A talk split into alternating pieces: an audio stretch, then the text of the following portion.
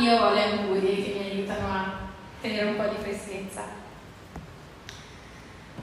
Signore, ti ringrazio per il privilegio che, che ho di servirti stamattina, ti ringrazio per, per chi tu sei, per quello che, che mi riveli ogni giorno, che ci riveli ogni giorno. Ti chiedo di venire in questo momento, queste parole, ti chiedo di, di far sì che possano essere un insegnamento per me per prima e che possa essere di edificazione alla comunità, Signore. Amen. Questo tema in realtà è pronto da maggio, oggi è il 14 di agosto e è stato interessante come come in questo tempo in cui ho dovuto rimandare diciamo, il, il, turno della predicazione perché sono stata, non sono stata bene, sono stata più volte in ospedale. Eh, è stato interessante come, come Dio ha comunque dato alcune parole su questo, in direzione di questo tema. E questo è stato incoraggiante per me perché è sempre difficile sapere, ma adesso sono io o sei tu che stai parlando? Ed è stato bello vedere come eh, Dio ha parlato in questi, in questi, mesi e sono contenta di, di poter condividere con voi un tema che di sicuro ognuno di noi si è già confrontato. E oggi ho l'impressione che possiamo andare ancora, ancora più in profondità con questo.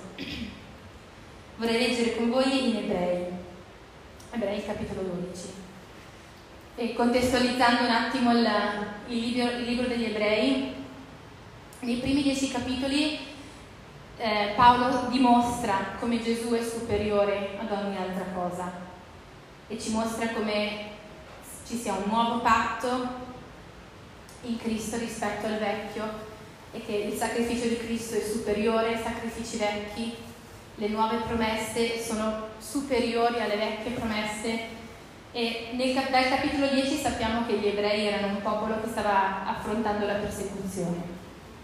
Quindi uno degli obiettivi della lettera di Paolo agli ebrei era proprio quello di sfidare il lettore a rimanere fedele a Gesù nella persecuzione e nella prova. E quindi Paolo dà un avvertimento a non abbandonare Gesù. E vogliamo leggere insieme. Anche noi dunque, poiché siamo circondati da una così grande schiera di testimoni, Deponiamo ogni peso e il peccato che così facilmente ci avvolge e corriamo con perseveranza la gara che ci è proposta, fissando lo sguardo su Gesù, colui che crea la fede e la rende perfetta. Per la gioia che gli era posta, che gli era posta dinanzi, egli sopportò la croce disprezzando l'infamia e si è seduto alla destra del trono di Dio. Considerate perciò colui che ha sopportato una simile ostilità contro la sua persona da parte dei peccatori, affinché non vi stanchiate perdendovi d'animo. Voi non avete ancora resistito fino al sangue nella lotta contro il peccato e avete dimenticato l'esortazione rivolta a voi come a figli. Figlio mio, non disprezzare la disciplina del Signore e non ti perdere d'animo quando sei da Lui ripreso, perché il Signore corregge quelli che Egli ama e punisce tutti coloro che riconosce come figli. Sopportate queste cose per la vostra correzione. Dio vi tratta come figli Infatti qual è il figlio che il padre non corregga? Ma se siete esclusi da quella correzione di cui tutti hanno avuto la loro parte, allora siete bastardi e non figli. Inoltre abbiamo avuto per correttori i nostri padri secondo la carne e li abbiamo rispettati. Non ci sottometteremo forse molto di più al Padre degli Spiriti per avere la vita? Essi infatti ci correggevano per pochi giorni come sembrava loro opportuno ma Egli lo fa per il nostro bene, affinché siamo partecipi della sua santità. È vero che qualunque correzione sul momento non sembra recare gioia ma tristezza. In seguito, tuttavia, produce un frutto di pace e di giustizia in coloro che sono stati addestrati per mezzo di essa. Perciò rinfrancate le mani cadenti e le ginocchia vacillanti. Fate sentieri diritti per i vostri passi, affinché quel che è zoppo non esca fuori di strada, ma piuttosto guarisca impegnatevi a cercare la pace e la santificazione, senza la quale nessuno vedrà il Signore.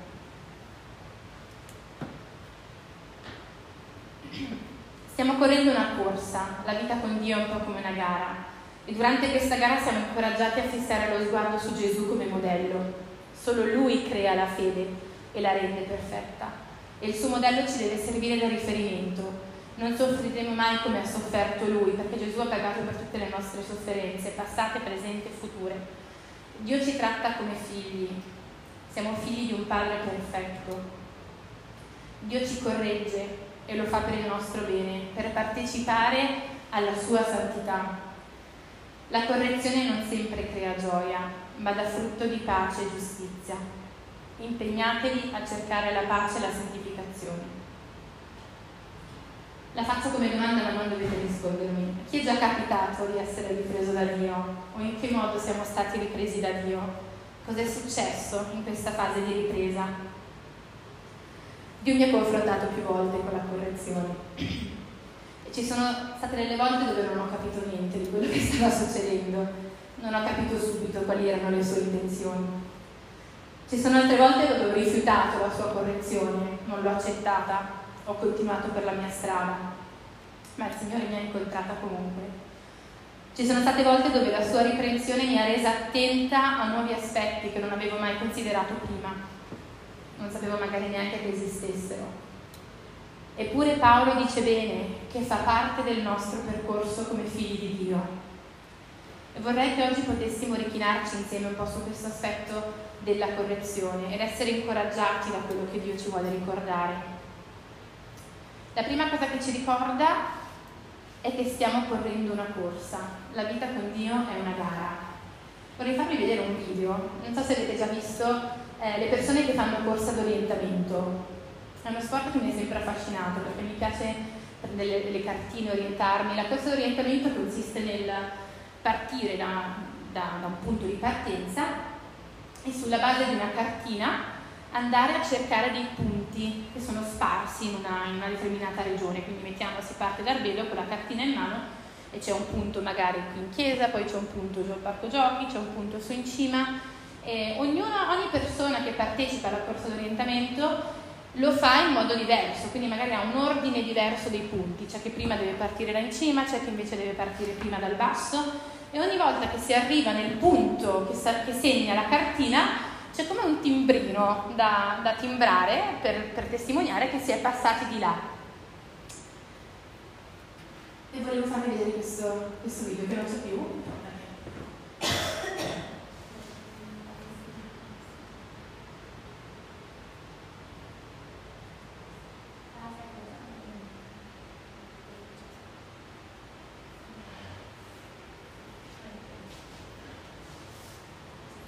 Volevo farvi vedere questo, questo, video che racconta un po' di che cos'è la, eh, la corsa d'orientamento.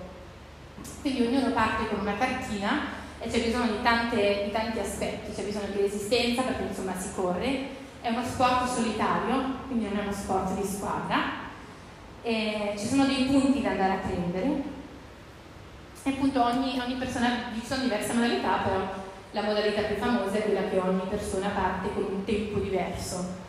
E questa, questa corsa orientamento mi ha fatto un po' pensare a, a, alla corsa che, di cui parla Paolo, no? un po' come se ognuno di noi fosse in una corsa d'orientamento sua. Ognuno parte in un punto in cui accetta, eh, accetta Gesù nel suo cuore, in un punto in cui riconosce la salvezza, quindi ognuno di noi in fondo l'ha fatto in un momento diverso, partiamo scaglionati.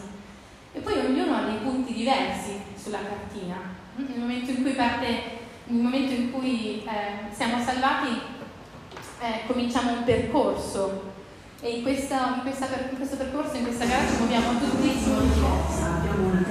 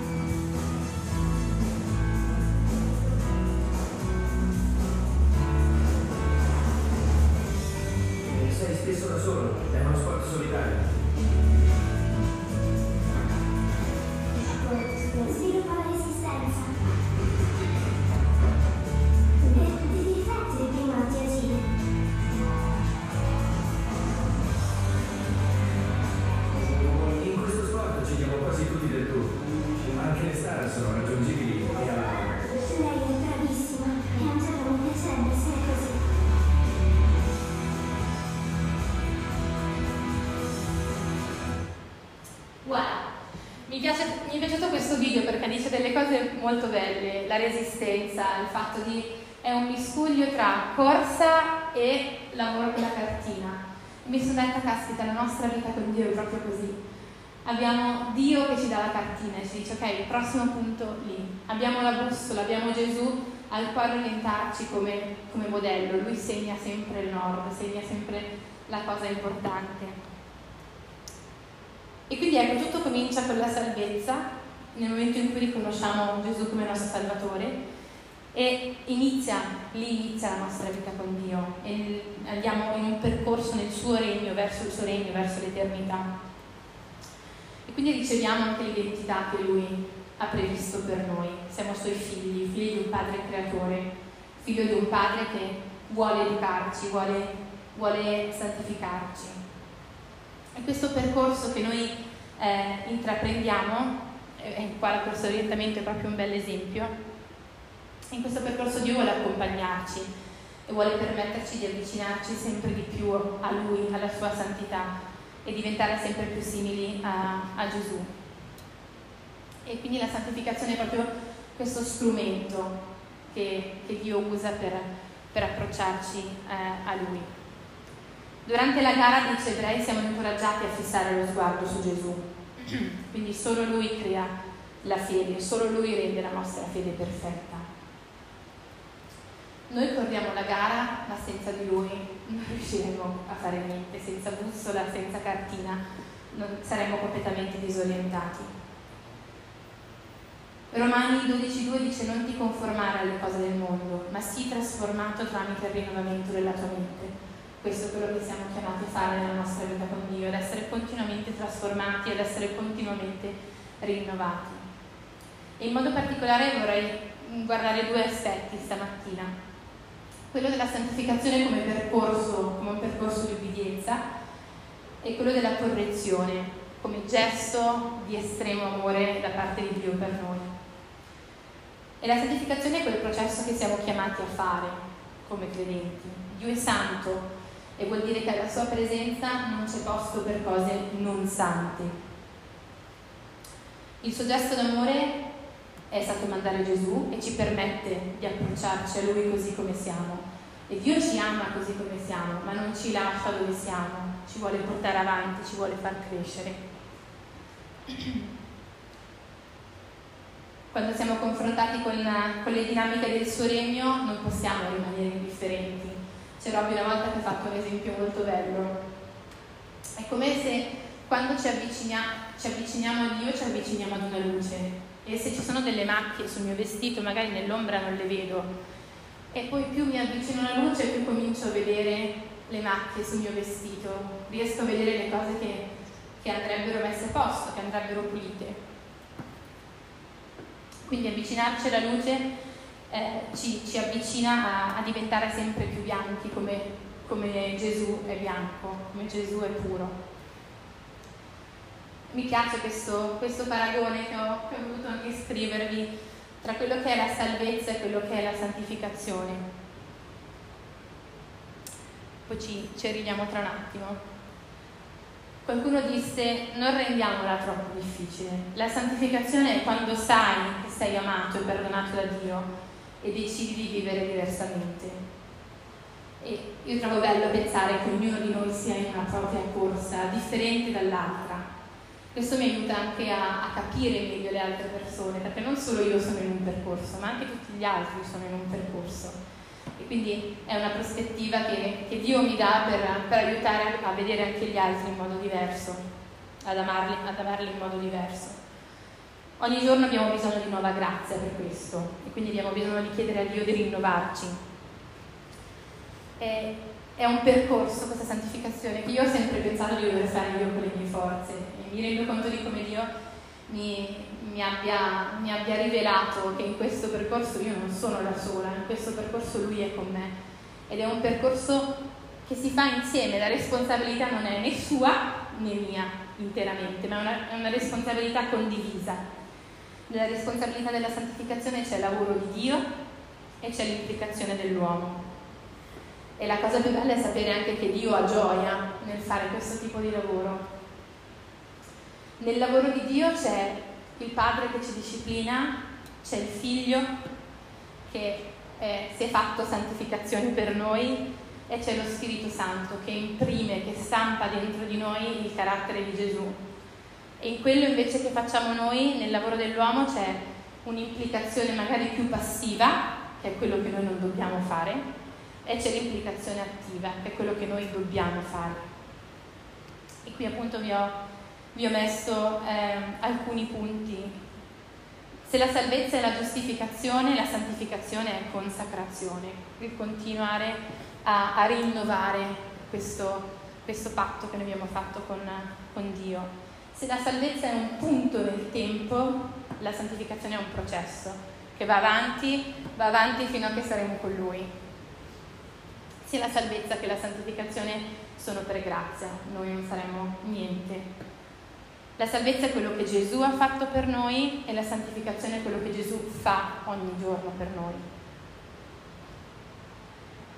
Gesù è morto per noi nella, nella salvezza e in santificazione Gesù vive in noi. Abbiamo l'azione eh, concreta giornaliera dello Spirito Santo. E se la salvezza è per fede, la santificazione è per fede e obbedienza. Sono proprio questi due aspetti di responsabilità, quello che, quello che faccio io, quello che eh, agire in obbedienza e quello che fa Dio per me. Stato interessante sentire il messaggio di Roman qualche settimana fa, lui, non so se vi ricordate, ha parlato di Colossesi 3 e ci ha spronato a cercare le cose del regno questo è il nostro compito, orientarci alle cose di lassù e rivestirci di ciò che Dio ha pensato per noi. Colossesi 3 dice, se dunque siete stati risuscitati con Cristo, cercate le cose di lassù, dove Cristo è seduto alla destra di Dio. Aspirate alle cose di lassù, non a quelle che sono sulla terra, poiché voi moriste e la vostra vita è nascosta con Cristo in Dio. Quando Cristo, la, la vita nostra, sarà manifestato, allora anche voi sarete con Lui manifestati in gloria. Fate dunque morire ciò che in voi è terreno, fornicazione, impurità, passioni, desideri cattivi e cupidigia che è idolatria. Per queste cose viene l'ira di Dio sugli uomini ribelli. E così camminaste un tempo anche voi quando vivevate in esse. Ora invece deponete anche voi tutte queste cose, ira, collera, malignità, calunnia, e non vi escano di bocca parole oscene. Non mentite gli uni agli altri, perché vi siete spogliati dell'uomo vecchio con le sue opere e vi siete rivestiti del nuovo che si va rinnovando in conoscenza a immagine di colui che l'ha creato. Più avanti il 12 dice vestitevi dunque come eletti di Dio, santi amati di sentimenti di misericordia, di benevolenza, di umiltà, di mansuetudine di pazienza. Il versetto 17 dice qualunque cosa facciate in parole o in opere, fate ogni cosa nel nome di Gesù, del Signore Gesù, ringraziando Dio Padre per mezzo di Lui. Questa la nostra parte di ubbidienza, la nostra parte di santificazione, aspirare alle cose di lassù e lasciare che, che queste macchioline possano essere, ehm, possano allontanarsi da noi. Nel capitolo 12 di Ebrei Paolo dice in modo molto chiaro che Dio è un Dio che ci accompagna nel nostro percorso e che lo fa come un padre amorevole il versetto 6 infatti dice perché il Signore corregge quelli che Egli ama. Quindi abbiamo la conferma assoluta che Dio ci ama di un amore immenso, perché è proprio quell'amore lì che, che fa, crea in lui il desiderio di, di, di, trattarci in un certo modo.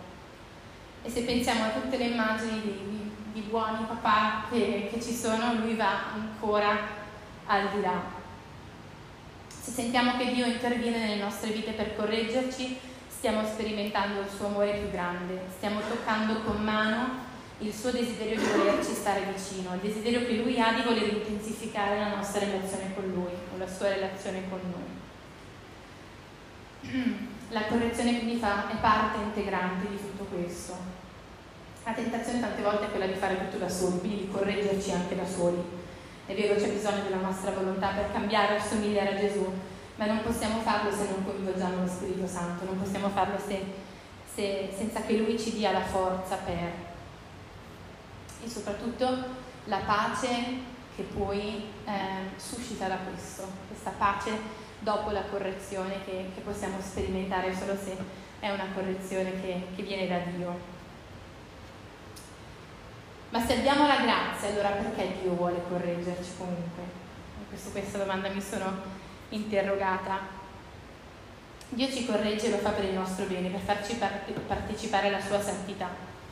Ci ama così come siamo, ma non ci lascia dove siamo. Ci conosce in modo così profondo e vede anche più lontano di noi e sa chi potremmo, dovremmo essere. E quindi ci vuole, ci vuole sua immagine e somiglianza, per questo ci, ci vuole correggere. E vuole una relazione talmente intima che per approcciarci, approcciarci alla sua santità abbiamo bisogno di essere bruciati da qualche parte, bruciati o eh, con il fuoco, vedremo tra un attimo. Ho trovato questa frase che mi piaceva, se solo sapessimo quale gioia ha Dio di santificare la nostra anima. Se il desiderio di Dio è quello di vederci santi, Lui senza ombra di dubbio aumenta la grazia che abbiamo bisogno per raggiungere quella santità e tutto quello che ha fatto Gesù per noi non solo ci dà salvezza, ma ci dà anche strumenti per, per la santificazione. Ogni esperienza che, che Dio ci dà, ogni persona che ci mette davanti, ogni situazione in cui ci troviamo nelle nostre vite, è una preparazione perfetta per il futuro che solo Lui può vedere e Paolo lo dice chiaro, la correzione non sempre crea gioia, ma dà frutto di pace e giustizia. Infatti nei, nei versetti da 25 a 29 in ebrei si parla di, di un fuoco consumante. Lo vediamo spesso nella, nella Bibbia, Dio paragonato a questo fuoco che consuma. E un altro input che abbiamo ricevuto in questi ultimi due mesi è stata una testimonianza di Silvia, non so chi era presente di voi, Silvia ha raccontato di come con la sua famiglia hanno sgomberato la casa di una sua parente e nel lavoro di pulizia c'è stato uno scegliere cosa tenere, cosa no, valutare cosa donare, cosa invece era da buttare, cosa aveva un valore. E c'è sempre stato un momento di, di scelta, no?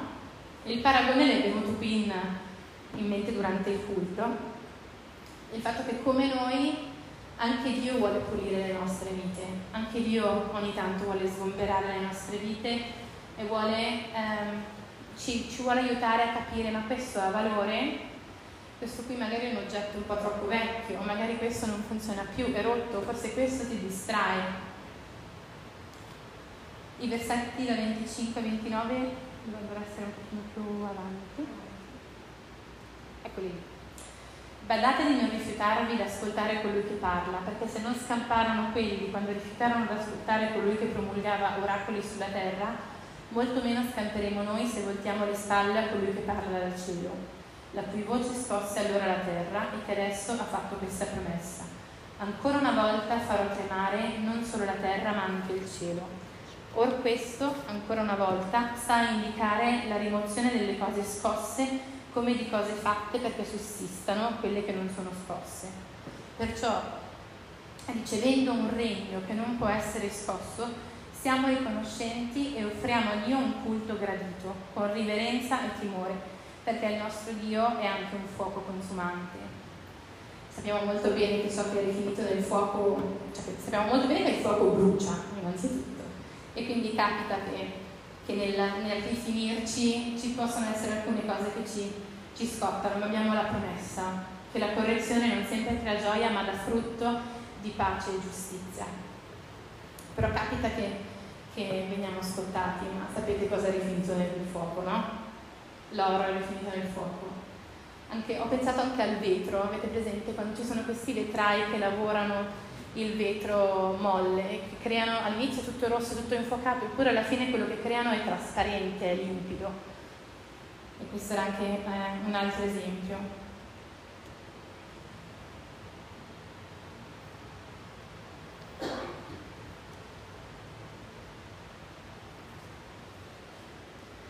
Anche la nostra fiamma rimane accesa se ci lasciamo purificare dal fuoco. Se il fuoco purifica la nostra anima, accende una fiamma in noi e se continuiamo a fare questo, questo lavoro di, di, purificazione col fuoco, la nostra fiamma continuerà a bruciare e questo ci, ci manterrà vivi, ci manterrà eh, vicini anche a Dio. Ci sono diverse situazioni, persone, momenti, incontri che, eh, nei quali sperimentiamo la, la, correzione. Quindi ho pensato un po' a quello che ho vissuto nel tempo e ho come identificato alcuni, alcuni tipi di correzione. Magari ci sono delle correzioni più in superficie, di comportamenti più eclatanti, magari alcune volte ci rendiamo conto che eh, o lo spirito ci fa rendere conto di un nostro comportamento sbagliato, una bugia, una, un, un atteggiamento, una risposta maleducata, delle parole che possono ferire qualcuno, atteggiamenti sbagliati, abitudini sbagliate, cadere nel peccato. E questi sono comportamenti magari più eclatanti che riusciamo a dire ok, Signore, qui ho bisogno di grazia, ho bisogno di, di interrompere, ho bisogno di ritornare a te, di essere corretto in questo senso. Ci sono alcune correzioni magari in situazioni, quindi Dio corregge magari i nostri passi l'esempio più, più chiaro magari è quello di avere delle porte chiuse nelle nostre vite quando dobbiamo prendere delle decisioni, dobbiamo fare delle scelte. E poi ci sono alcune correzioni invece che vanno più in profondità. E sono magari delle idee o delle credenze sbagliate su Dio e sulla Chiesa.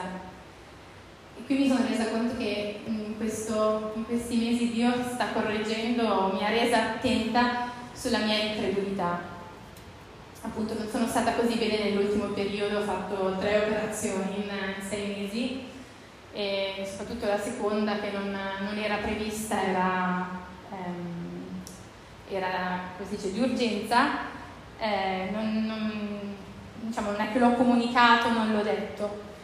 E, ehm, la cosa più brutta è stata realizzare che non credevo fino in fondo che Dio mi avrebbe guarita era un'operazione da fare, ho fatto l'operazione e avanti così. E probabilmente non lo conosco abbastanza come guaritore, quindi nella mia razionalità non ho creduto fino in fondo che io potessi essere guarita all'istante. E c'è stato l'amore di Anne Rose che mi ha, mi ha resa attenta a questo aspetto. Lei mi ha detto, perché non l'hai detto? Potevamo pregare. questa frase, proprio l'ha detta anche con un tono proprio amorevole, e, e mi sono detta, perché non l'ho detto? E ho cominciato a pensare, a riflettere su questo aspetto, rendendomi conto che, che Dio ha indotto proprio in me un processo di correzione della mia, della mia incredulità, ma io ho preso veramente sul serio Dio. Ma io credo davvero che Lui sia capace di, stra- di stravolgere le situazioni, che la preghiera sia così potente. E mi rendo conto di come Dio sta andando a correggere queste, queste credenze più profonde, queste, queste idee più profonde su chi Lui è e abbiamo bisogno anche di scavare in profondità su aspetti che magari ci portiamo dietro da, da, una vita, che ormai fanno parte di noi e non ci rendiamo neanche più conto che, che storpiano magari l'idea di Dio. E anche come consiglio di chiesa abbiamo potuto discutere e chinarci su questioni importanti. Anche Dio corregge anche la chiesa e, ed, è, ed, è, interessante come l'anno scorso ci ha, ci ha, resi attenti per esempio all'aspetto di ritornare all'essenza, è per questo che abbiamo cominciato nostre, i nostri martedì di adorazione, perché abbiamo detto ok, Signore ci dice stop, ritornate a me, ritornate in adorazione. È così che abbiamo cominciato. Ma come affrontiamo il, il cantiere della correzione? Innanzitutto insieme a Lui, chiedendo giornalmente a Dio di avere la prospettiva per poter essere degni sudditi del suo regno prima lo, nei versetti che abbiamo letto prima lo dice, il suo regno è un regno che non è scosso. Quindi più ci avviciniamo alle cose del suo regno, più non saremo scossi, ma saremo persone solide.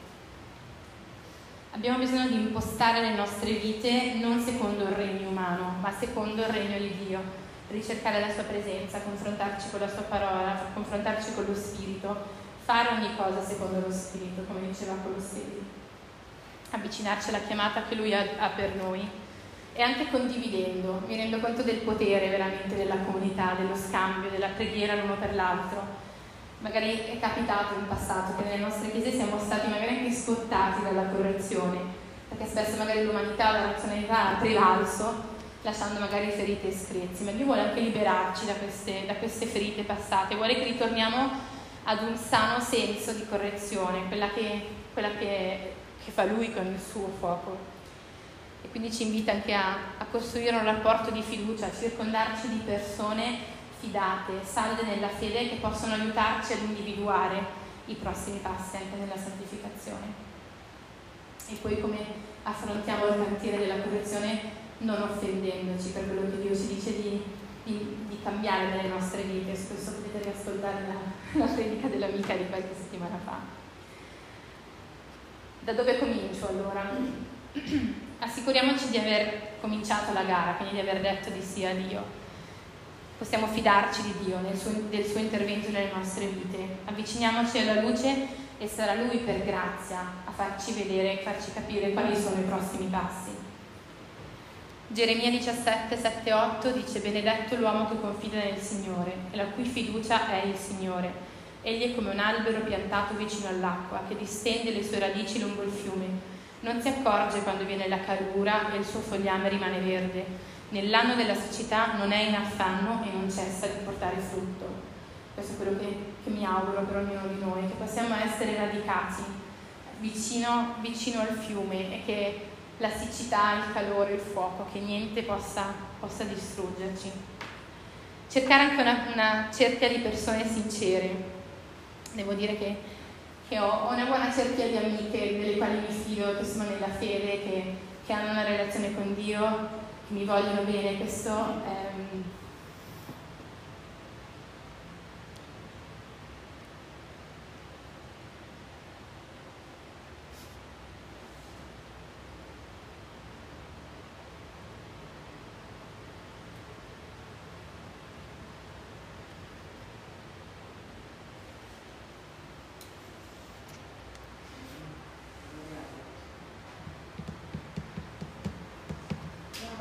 perché se no la pasta, sco- la pasta scuoce.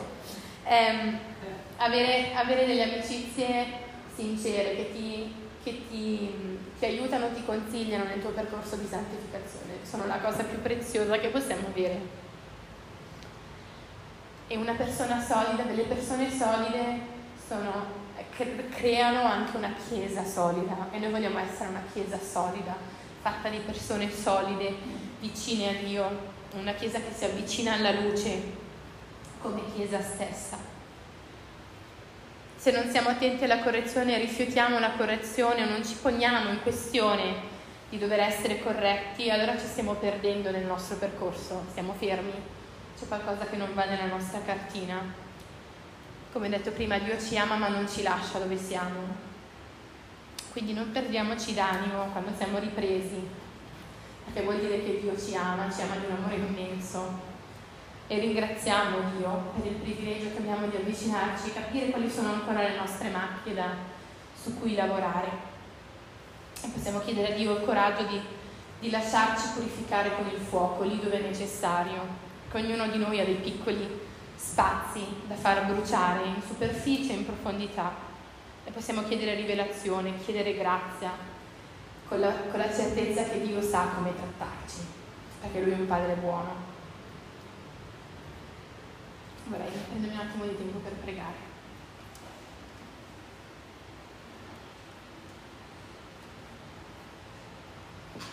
Signore, grazie per, per, la tua perfezione. Tu pensi a tutto, non hai lasciato niente al caso. Nel tuo piano perfetto c'è la salvezza per noi, nel tuo piano perfetto c'è metterci nella posizione di, di correre la gara, una gara che ci permette di avvicinarci ancora di più a te, di conoscerti ancora più in profondità. Grazie per aver pensato tutto e grazie che ci, ci accompagni in ogni nostro passo, non lasci niente al caso, non lasci niente eh, interdetto. Signore, ma tu sei con noi. Grazie per le tue correzioni, per questi tuoi gesti d'amore, grazie per la pace e la giustizia che possiamo sperimentare se, se, siamo a contatto con te, con la tua correzione. Ti chiedo di benedire ognuno di noi, che ognuno di noi possa avere rivelazione sugli aspetti, sui prossimi passi, sui prossimi punti da andare a, a, a cercare con, nella nostra corsa, eh, corsa verso l'eternità. Signore, rendici delle persone solide, rendici una Chiesa solida. Rivelati a noi personalmente, rivelati a noi come Chiesa. Vogliamo seguire i tuoi passi, vogliamo eh, correggerci per eh, diventare sempre più simili a te ed essere una Chiesa sempre più simile all'idea che tu hai di Chiesa. Signore, grazie che ci, ci benedici e grazie che pensi e ami ognuno di noi. Amen.